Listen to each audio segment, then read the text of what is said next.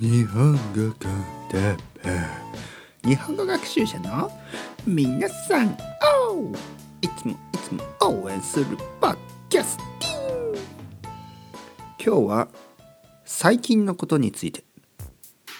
よよお前たち。今日も頑張っているかい。最近僕は元気ですよ。いつもまあ元気なんですけど最近特に元気ですよ。特にいいことがあったわけじゃないけどなんとなく元気。体の調子は悪くない。たまには風邪をひいたりするけど今年はなぜか風邪もひいてない。去年もほとんど風邪をひかなかったけど実は僕は結構体が強いんですね。はい皆さんこんにちは。日本語コンテッペンの時間ですね。どうですか？最近どうですか？皆さん僕は元気ですよ。最近どう？ねこれよくあのレッスンでもですね。まあ1週間ぐらい空くといろいろなことがありますから最近どうですか？とかね。えー、まあ、2週間も空いてしまったらね空くというのはその前のレッスンから2週間も空いたら「最近どうですか？クリスさん最近どうですか?」ね？だっていろいろあるでしょ？2週間。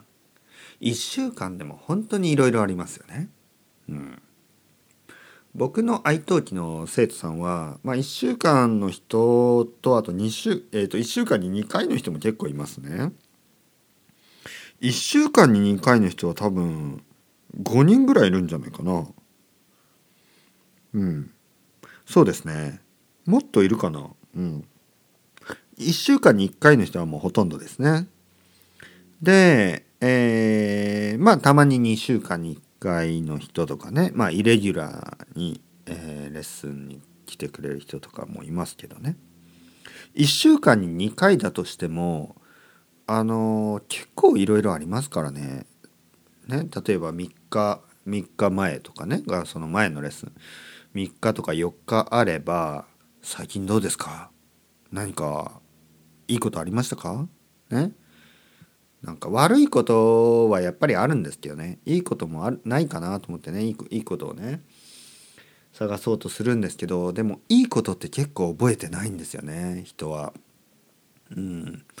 これは最近僕あの僕のこう考えるテーマですよね。やっぱどうしても悪いことにねあのフォーカスしてしまいますからね人間は。もちろんそれはね多分インテリジェンスですね。悪いことにフォーカスすればその悪いことにね気をつけることができますよね。でいいことというのはまあ普通というふうに処理していくんですね。ああこれは普通ですよ。ね、ああいいこといいこと。だけどまあ悪いことじゃないからまあ忘れてもいい。みたいな感じで多分脳はね忘れていくんです。だけど本当はねやっぱりいいことも大事ですからね。うん。例えば子供が勉強する。ね子供が勉強しますね。子供は勉強しますね。しないといけない。ね。で、えー、子供があのー、悪い点数。ねテストで悪い点数を取ったらお父さんお母さんは怒りますよね。ダメだよ。ね、おじいちゃんおばあちゃんかもしれない。ね、先生かもしれない。大人は子供をね怒るんですね。叱ります。なあちゃんと勉強しないとダメだよお前こんなさこんな点数じゃダメだよ。もっとちゃんとお前ゲームばっかりしてるからダメなんだよ。ね漫画ばっかり読んでるからねちゃんと勉強しなさい。と言います。でもね例えば子供がすごくいい点数を取った。ね、子供が試験に合格した。そういう時はなんか「ああまあまあまあ普通だよそんなもん。お前さそんな自分がいい点を取ったからといってそれであの調子に乗ってんじゃないよ。ね。えー、調子に乗ってんじゃないよ。あの勉強やめずに今日も勉強しなさい、ね、ゲームはダメ。漫画はダメ。ということを言うと子供は結局勉強してもしなくても違う。テストに合格しても合格しなくてもね。テストの点数が良くても悪くてもどっちにしろゲームをしたらいけない。漫画をしたらいけない。勉強しろ。と言われる。というふうに学んでしまってこうモチベーションが上がらないですよね。うん、だからやっぱりいい点を取ったらね褒めてあげることは大事ですね。偉いね。すごいね。ね。すごいな。じゃあまあ新しい漫画を買ってあげましょう。とかね。えー、新しいゲームを買ってあげようとかね。まあお金で釣るのは良くないですね。釣るというのはこのフィッシングのようにね。お金でこう「おいテストに合格したらゲームを買ってあげるぞ」とかね。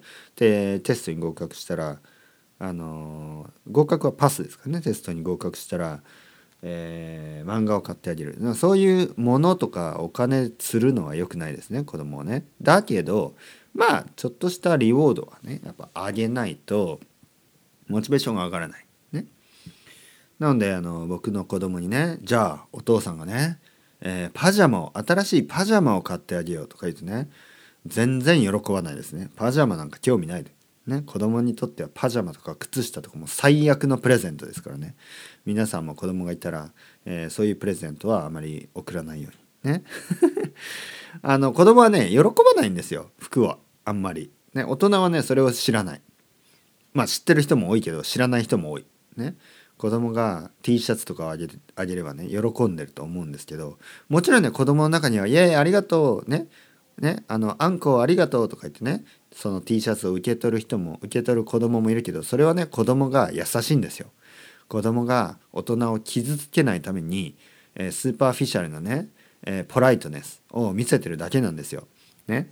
えー、丁寧に振る舞っているだけなんですよ。ね、振る舞う、ね。丁寧なふりをしているだけなんですよ。おじさんありがとう大好き。ねえー、おばさんありがとう大好きとか言ってね、えー、ハグをくれます子供はね。だけどあの部屋に帰ったらね多分その T シャツをねベッドに投げて「なんだよこのサグラダ・ファミリアの T シャツ」とかね「アンコール・ワットの T シャツこんなんいらねえや」みたいな そうあのスタチュー・オブ・リバティの T シャツなんかいらねえや自由の女神の T シャツなんかいらねえやと思ってるわけですよ。ね。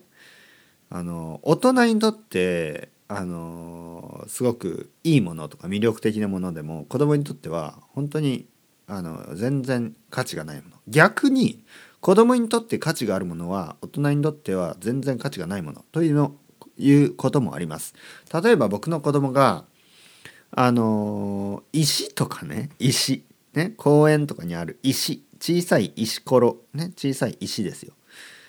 小さいロックね。小さい石とかあのなんかあのどんぐりとか。どんぐりはエイコンですね。どんぐりとかを拾ってくるんですよね。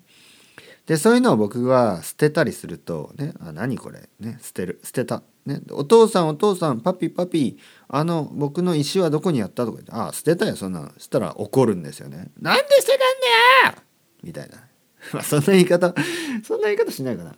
なんで捨てるんだよそんなそんな言い方しないですね。なんでなんで？とか言いますねそう。だからこれはね実は大人と子供にして話すと分かりやすいですけど実はみんなそうなんです大人同士も。ねみんな。例えば僕の奥さんにとって大事なものは僕にとってはゴミみたいなことねゴミみたいなものもたくさんあるわけですよ。逆に僕にとって大事なものは奥さんにとってはゴミみたいに見えるわけですよ。だからあんまりね夫婦だとしても人のものを触らない方がいいですね。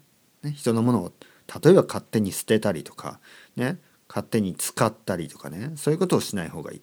ね、大事に大事に使っているものってありますからねそういうのなんかこう例えば奥さんが大事に使っているハンドクリームとかをね僕がベッタベタねたくさんね手に手に塗ってねベッターっとやったらねそれは奥さん怒りますよね。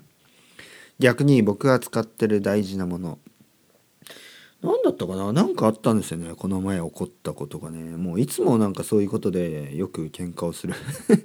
喧嘩をするからあの覚えてないですね。何何か。ね。だけどこれ言いたいことはねこの考え方は大事だということです、ね、自分にとっては価値がないもの、ね、そんなに大事じゃないものでも他の人にとってはかけがえのないもの。大事なものだったりするんですね。ものだけじゃない。こと、ね、そういう考え方とか思い出とかそういうことも。ね。えー、例えばねまあなんか、まあ、こういうことありますよね例えばあの彼女とか彼氏とかね最近恋人と別れた人がいてで友達はよくこういうことを言ってしまうんですよ。ああもういいそんなんねあのクリスのことは忘れて新しい彼氏を作ればいいじゃんとかねパッと言っちゃうんです。もちろんそれはね忘れたいですよ。ねクリス君のことを忘れたい。だけど忘れられないんですよね。だってもう1年2年3年一緒に過ごした時間があるでしょだから苦しいんですよ。ね、だから他の人にとってはね「ああクリスなんか忘れちゃえよ早く新しい彼氏作って」とかね言っちゃうんですけどそこはちょっとねその友達の気持ちも分かってあげた方がいいんじゃないのかなと思います。何の話をしているんでしょうか？いつものようにねまた今日も終わりました。それではまた皆さん聞いてくれてありがとう。またねまたねまたね。